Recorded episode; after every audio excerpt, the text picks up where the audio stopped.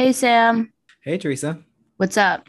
Um, not much. It's been a really great week though. Um, the house that I'm living in is just starting to throw shows, which is super exciting, and everyone has been very exciting for that. But I think a lot of us didn't realize how much work goes into actually making a show happen. So it's been a little bit hectic. How was your week? Um, my week has been good. This weekend is going to be a little hectic. I have a lot of work to do. But speaking of shows, next Thursday, um, Japanese Breakfast is coming to the Writer Center at Penn. Um, and I'm in the class of the professor who's moderating a discussion that he'll have with her. So I'm really excited to um, meet Japanese breakfast. And I'm like literally just so looking forward to next Thursday. Yeah, shout out Japanese Breakfast, a very like multi-talented musician, artist, writer. Kind of wild. I aspire to be like that one day. But speaking of multi talents, uh, we have a true multi talent on our show today. Um, today, we will be interviewing John Morrison over a cup of orange tea. Great, let's get into it.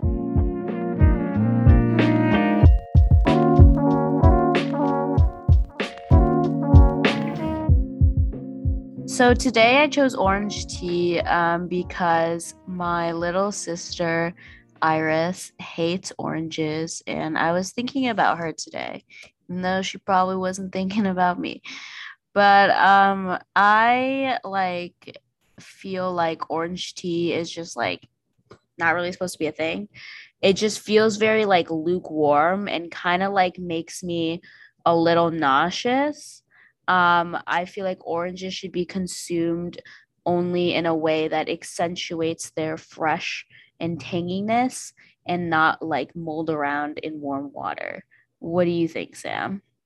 Yeah, to me, orange tea is all about the spices. Like, um, I've had really good orange teas and orange teas that I, I agree with you that they can't taste too much like oranges. Like there has to be that that freshness to them, whether it's through like cinnamon or some like nutmeg or something like that. But overall, orange tea is great. I like fruit teas in general. Um, I think some teas take themselves a little too seriously, whereas fruit tea, it's um, you kind of just know what you're getting. So I'd give an orange tea a solid eight out of ten. That's a bit generous, but um, we'll take it. Um, but me and Sam are so excited for today's episode where we will be interviewing John Morrison. Um, for those of you who don't know, John Morrison is a writer, he's a DJ, he's a sample flipper, um, and he is based in Philadelphia. I was introduced to John Morrison not only because he frequently writes for publications like Bandcamp and NPR Music, but I used to intern at um, NPR um, World Cafe or World Cafe program um, last semester, and John Morrison would always come on um, as sort of like a guest, and he would talk about um, music on the show. Also, I used to listen to serious rap shit, um, and I just found his commentary and his insights super insightful, and also he just seemed like a really cool and super genuinely nice dude.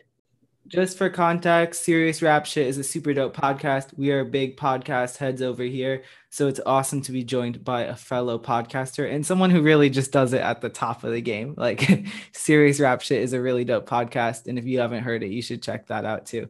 Um, but Teresa, should we call him up right now? Yep, let's call him up. Hello, hello. Hi, how are you?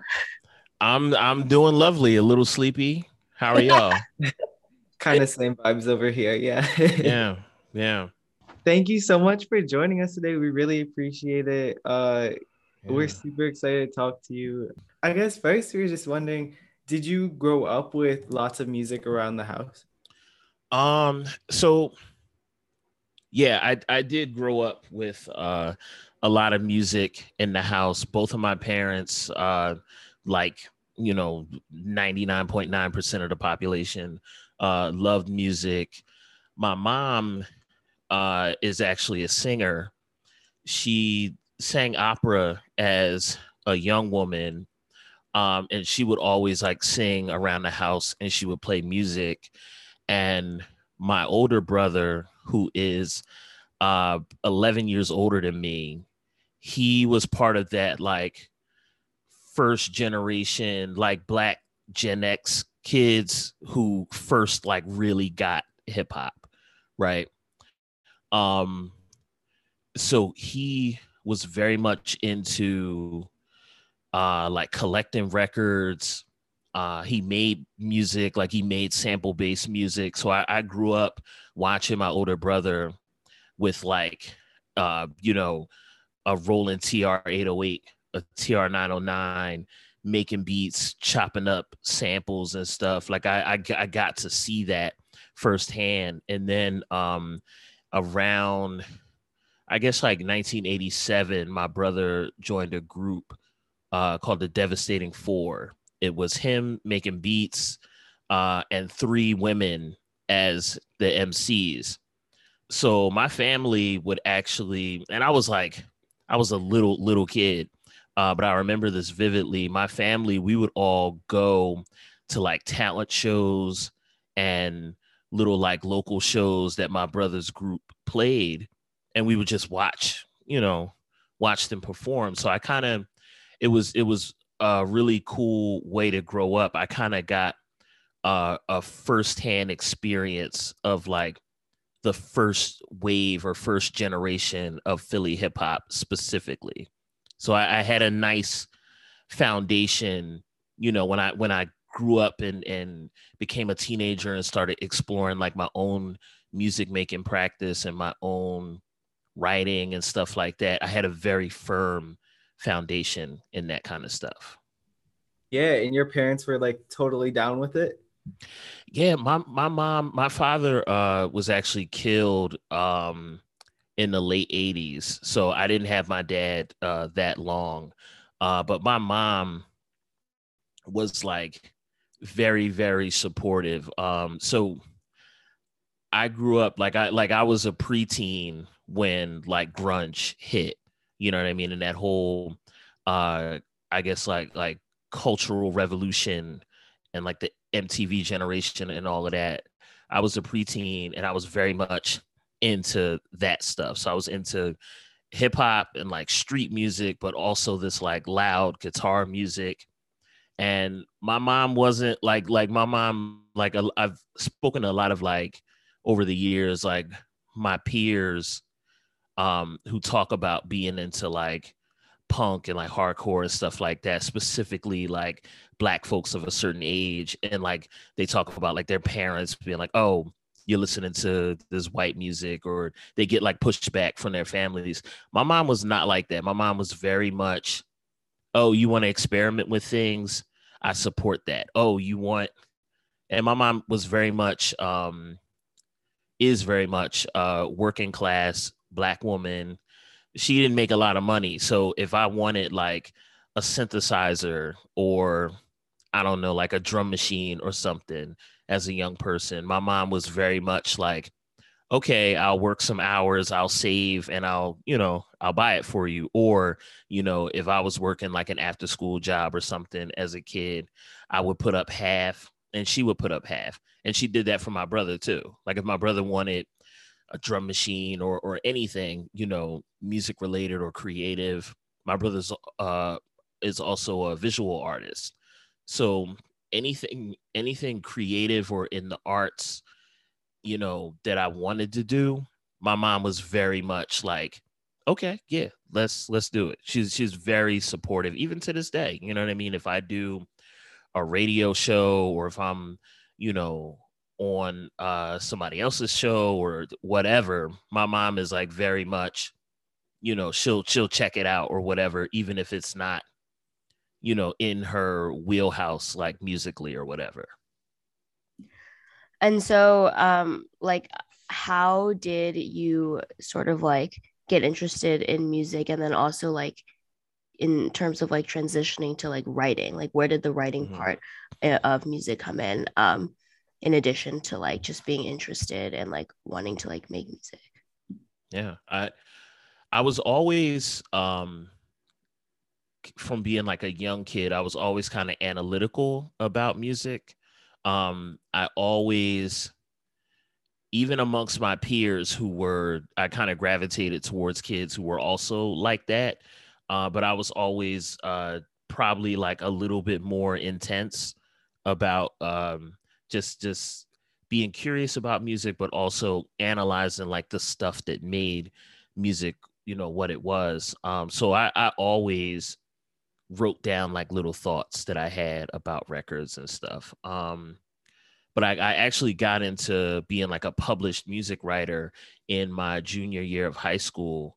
Uh, I remember, I remember, um, I was uh, like roaming around the city, probably like cutting class or whatever. Um, and I found this flyer for a screening for a, a documentary that someone had made on the hip hop scene in Japan and at that point um i was listening to like so much music but i, I was i knew certain artists like i was really into uh dj krush who's like a pioneering uh japanese hip-hop uh mc dj and producer i was like in love with his music so i wanted more hip hop culture uh, from around the world, but from Japan in particular. Krush was kind of like my intro to that to that uh, culture. So I saw this and it said, you know, documentary hip hop in Japan. I was like, that's right up my alley. Uh, so I took down the number. I went home and I called it. And the person who picked up, who was like organizing the screening, uh, is a writer and activist uh, who lives in Philadelphia named Obona Hagins. And Obona and I are talking. I'm, you know, a teenager and I'm very excited about the screening. And we're talking about more music. And he's asking me questions like, yo, what are you into? Da, da, da, da. Um, so at that point, I think that was uh, mm, like late 90s. So I was very much into a lot of the like underground, like independent hip hop that was coming out, not only on the East Coast, uh, but a lot of the like West Coast hip hop stuff, um, you know, Hobo Junction, Freestyle Fellowship, all of that stuff. Um, so I was, I'm just like excited about music and, and talking to this guy. And he says to me, he's like, yo, are you a writer? Um, like, do you write? And I'm like, yeah, you know, like I write raps, I write songs. you know what I mean? I didn't know what he meant by that. Um, but he's like, no, do you like, have you written like a record review or, or something like that? And I was like, not officially. Um, he's like, do you want to? Um, so it turns out that Obona and his partner at the time, a woman named Sheena Lester, who I didn't know then, but uh, she's like a legend in the hip hop like journalism space as like a writer and an editor. And they had created this like local uh, hip hop zine called the Philly Word that was dedicated to Philly's, you know, uh, hip hop scene. So he asked me if I wanted to write for uh, the zine. I said yes, and within you know a couple months time i was like up and rolling and like writing record reviews and stuff and sheena was my first editor um this was like this was pr- not pre-internet but um the internet obviously was not you know what it is now um, and I don't even think I think when I started, I didn't even have internet access in our house. So I would write record reviews by hand, and I would call Sheena and dictate the record review to her, and she would type it out and then edit it. you know what I mean? Um, so we we did that for a while, and then my mom bought a computer so then I could, you know, like actually type it out and send it to her. And I did that for a while. Um, and then I just, you know, I just started, uh, I took those clips and started writing for punk zines. Like I would send, oh yeah, this is this is something that I wrote, you know what I mean? And you know, a zine would like hire me to write. Um, and then you know when the internet thing started really picking up in uh, like the early 2000s i would write for websites and magazines and stuff and it you know it really it was really like that initial curiosity and then Obona and Sheena taking me on and, and mentoring me that really got me into being a music writer. Wow, that's an incredible story. Um, can't believe you wrote them out by hand. That's, that's I, right. Very intense. I guess so. I also write a lot about music. Um, and I think my biggest obstacle to starting, and I know this is something that a lot of other people feel, is kind of feeling like you don't know enough about the music that you want to talk about. Mm-hmm. Um, and I was wondering, do you, I know you write a lot about jazz, which isn't necessarily like the music that you like grew up in the scene of most. Mm-hmm. Um, do you feel like you constantly have to kind of educate yourself about the music you're writing before you write it about or do you go in with the mindset that you're going to write about music that you feel already comfortable with yeah i i think that um there's something to be said for having people who really have an, an intimate relationship with a scene a culture uh like jazz a, a a practice or, or, or a way of making music, which is how I kind of look at jazz.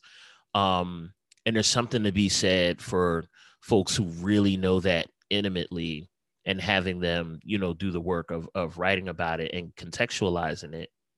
But there's also something to be said for discovery.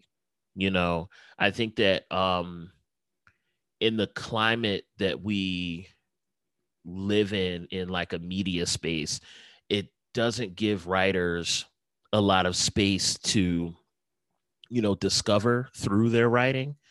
You know what i mean? And i i think that we lose something when we don't allow people not that i want you know people walking in off the street who have no idea what they're talking about to write about music uh, but there's there's nothing wrong with um, having gaps in your knowledge that research and writing will fill you know what I mean? And and talking with people, you know what I mean? My, I'm I'm a big uh, advocate of if I want to write about a thing, I want to find the people who were there and like get on the phone or get on a Zoom call and talk with them or you know before pre-pandemic like meet them in person and talk and just ask questions you know so i'm absolutely not uh an expert in you know really any of the stuff that I write about. I've I've I think I have um knowledge about certain aspects of, of music and art and culture. Um and I trust my ears. Like I trust my ears uh and I trust my perspective. You know, so if I if I'm writing about a record and it came out in I don't know 1967 or 1994 or whatever, whenever it came out. I trust my own historical understanding of what was happening in the world at the time. And I try to back up that trust with research.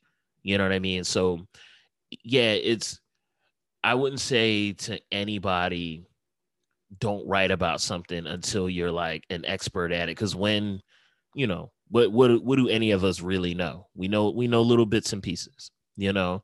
Um, but I was I would say uh, trust your ears, trust um, the research that you do, and be vigorous uh, or rigorous in that, and you know just just go for it. You know what I mean? Even if it's something, if it and, and trust your your heart to let you know. And that's an instinct that and a reflex that you'll develop you know over the years. I'm developing it. Every writer is. You know what you should and shouldn't be writing about most of the time. You know what i mean? There there are things that editors pitch to me. And i'll say like i'm not the person for this you know somebody and if, if there's a writer in our community that we know about i'll be like they would be better to do this than I. You know what I mean? So it's it's really that's a lot of it too. Trusting, developing and trusting your instinct. It'll tell you what you need to be writing about, regardless of uh, you know, whether or not you're like an expert in it or whatever.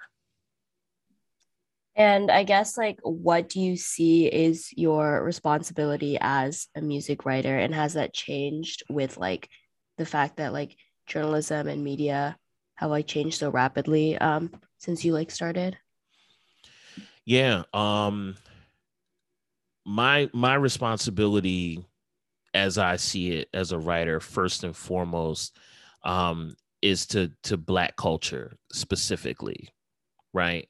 Um, now that doesn't mean I'm like, you know, the writer for every little aspect of the black experience. Like I don't I don't like that idea either when you know certain writers are crowned like oh this is the person we get to write about like black shit or whatever and i recognize that certain aspects of me and my identity there there are other writers that should cover other things you know or cover things that you know maybe I, well i won't speak in like the abstract.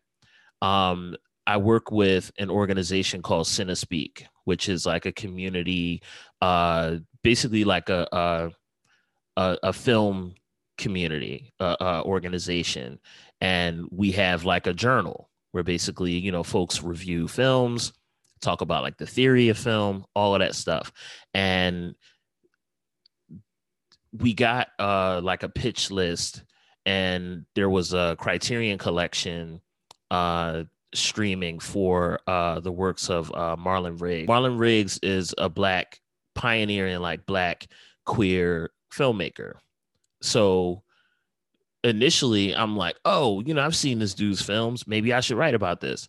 Um, but I was like, oh no, maybe someone else would be better for this. You know what I mean? Because I don't identify as queer. So to, to get to like your question, my responsibility, whether it's uh, as a writer or somebody in the writing community, is to make sure that black culture is represented and contextualized in the way the best way possible you know that is difficult is it was probably difficult you know in the the like print era that i started at at but you know it was it was i was so young i didn't know really anything about like the dynamics of the industry but it's difficult now because uh, for a lot of reasons, but mainly like the pacing of media and writing.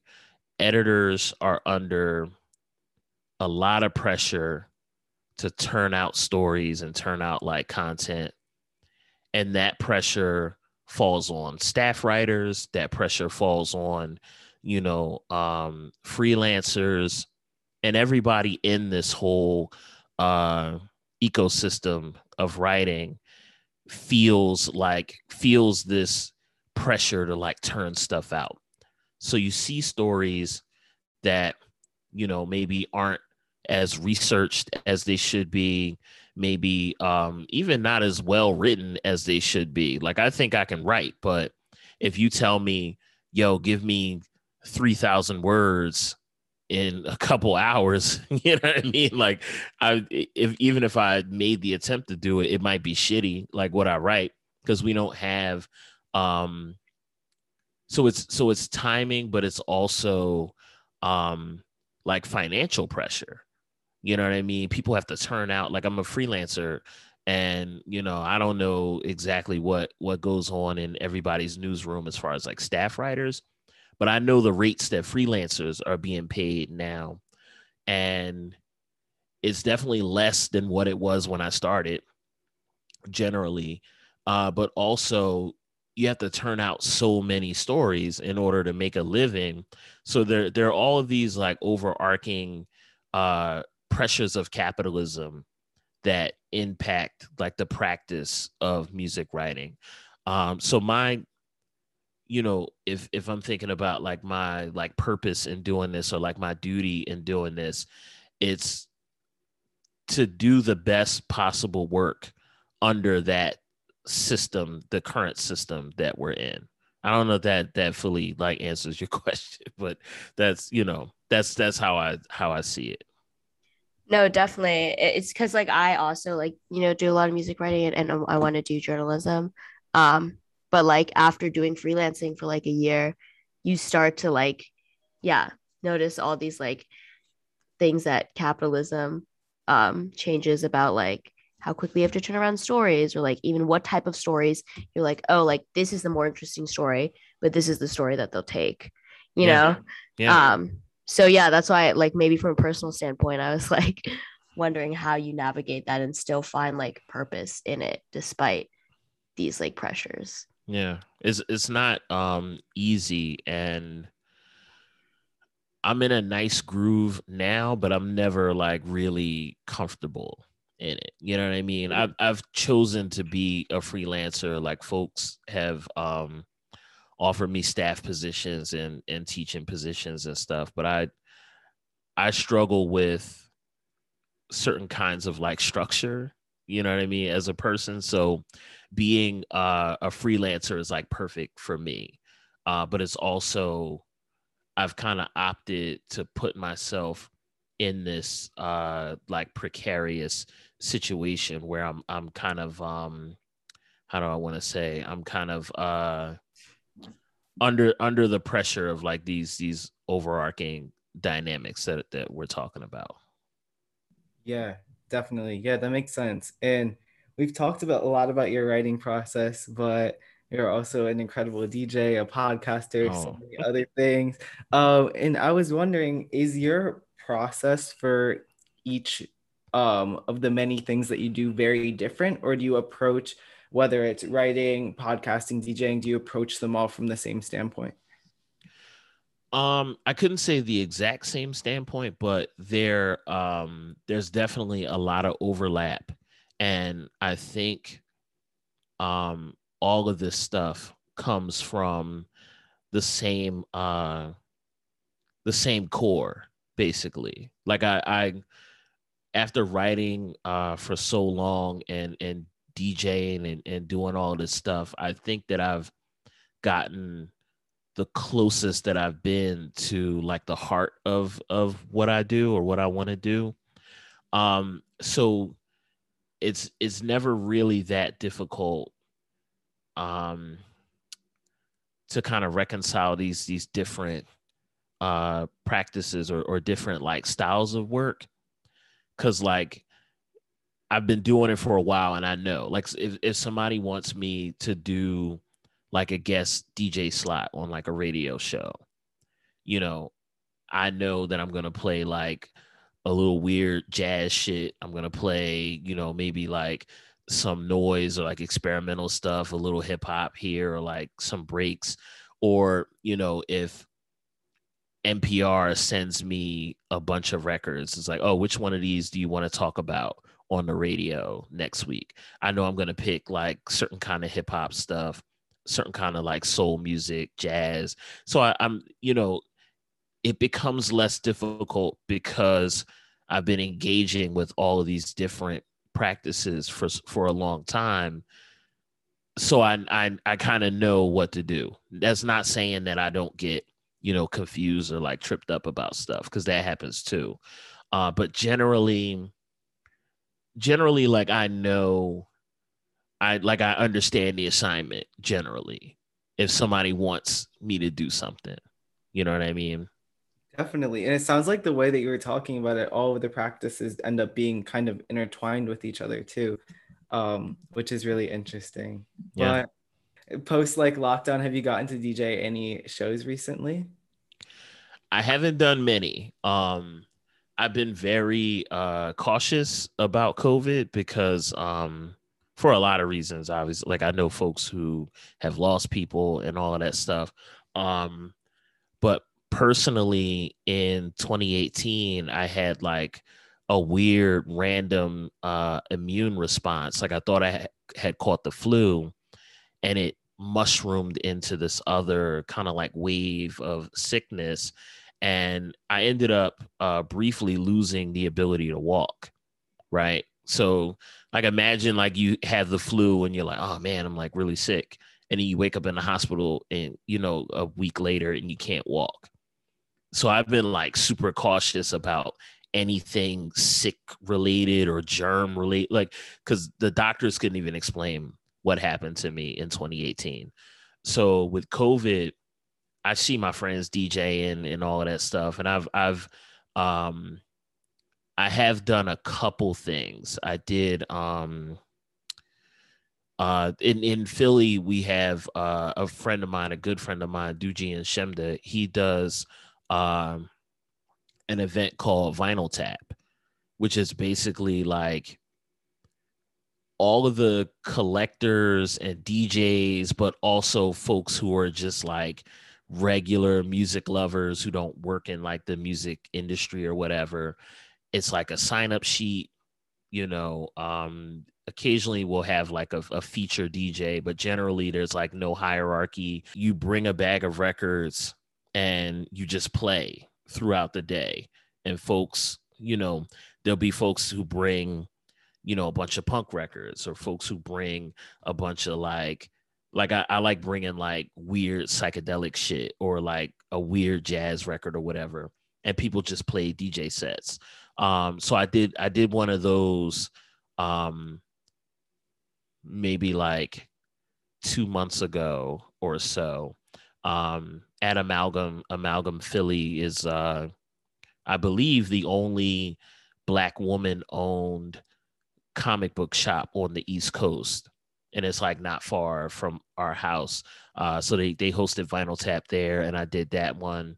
And I did another gig uh, that I'm not, uh, my, my memories escaping me, but I've, I've done two. I've DJed twice in public since this whole COVID thing started. And um, are there like any albums um, that have really caught your attention this year, or like anything recent that you would want to recommend? Anything recent? Well, shit. Let me uh, pull up my. I keep. I, I I still use uh like the Apple Music iTunes thing.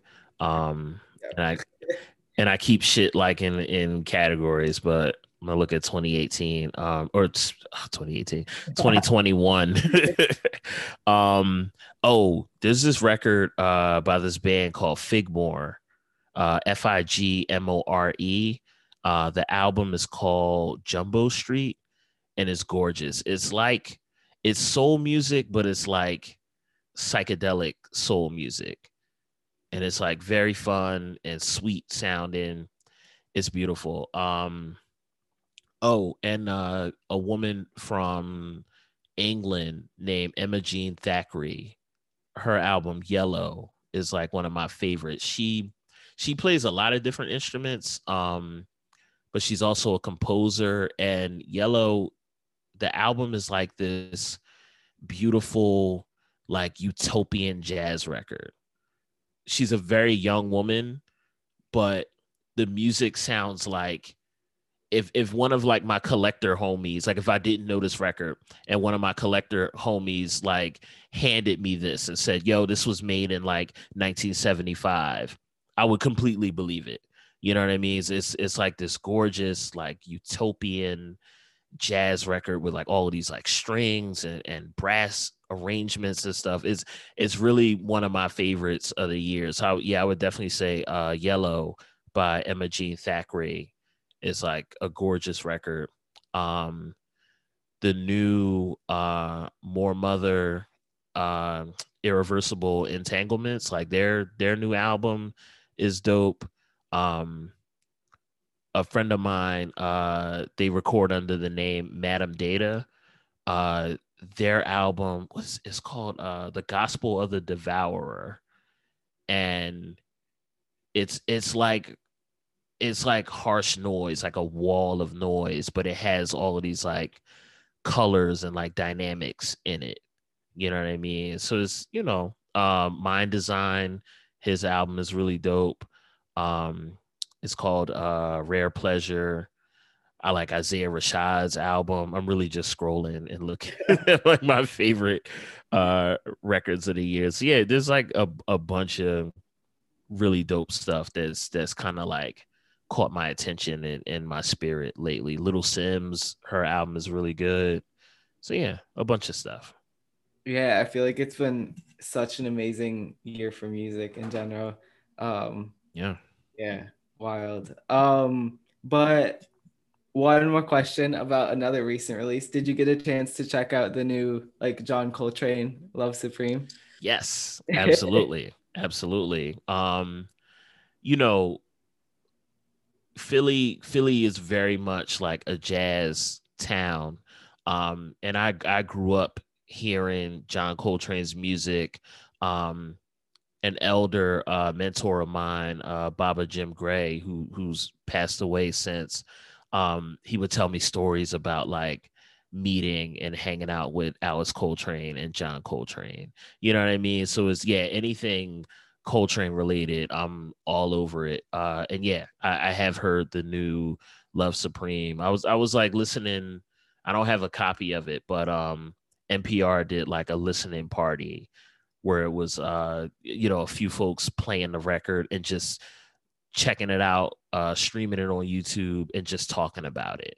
You know what I mean? So yeah, it was it's anything, you know, John Coltrane related. He's he's such a giant of jazz, uh, black music, American music in general, and and really like global music. It, it's any recording of his is like a gift to the world, in my opinion. What are you like excited for? Like, are there any like projects or like even like themes that you're excited to be like working on? Um, I'm excited for like there there's specific uh things that I'm working on. Um, some like film stuff. Uh, me and a couple friends are working on a cartoon. You know what I mean? It's like a bunch of stuff uh that I'm excited about, but mainly I'm excited. This is gonna sound like very corny and like live, love, laugh. Uh, I'm very excited about uh the journey of this shit. You know what I mean? Like I jokingly say to my partner, um, when something random will pop up, somebody will ask me, Hey, I want you to write liner notes for this album, or Hey, I want you to do this radio show. I always jokingly say to my partner, like, yo, every day is a winding road. You know what I mean? And it, but it really, I really feel that way. You know what I mean? Like I, I, I love waking up every morning and knowing that I've kind of carved out this lane where people want me to do cool shit with them you know so it, it could be film some of the film stuff um, i'm working on or just writing like a review of a, a beautiful record or or really anything you know what i mean that's that's like the most the thing i'm most excited about is like the possibility of it all Yo, that's that's such a great way to put it. Um, yeah, I guess I'm excited for the winding road too. yeah yeah it's it's yeah it's fun none of it is like perfect or any of that shit but Yeah. you know i wouldn't i wouldn't go back to like stuff that i used to do you know Mhm. before i before i was like a full-time writer i wouldn't i wouldn't do any of that stuff We love the live, laugh, let love. Inside, we all like it. We're like, oh, Right. it's so corny. I, yeah you you gotta you gotta add like the caveat like oh this is Yeah. corny i'm, I'm very much it yeah i'm i'm very much that person absolutely Well, thank you so much for taking the time. We really appreciate it. Um, and thank y'all I love your writing. Thank you. Yeah, just thank you for um speaking with us. yeah thank y'all so much i appreciate it Thanks for tuning in to this week's episode of Two Virgins. We hope you enjoyed getting to know John Morrison and check out his writing, his DJing, sample flipping, and his podcast. Um, you can find this episode on our website, quarantinecontent.com, or on our weekly newsletter, The Q. See you next week.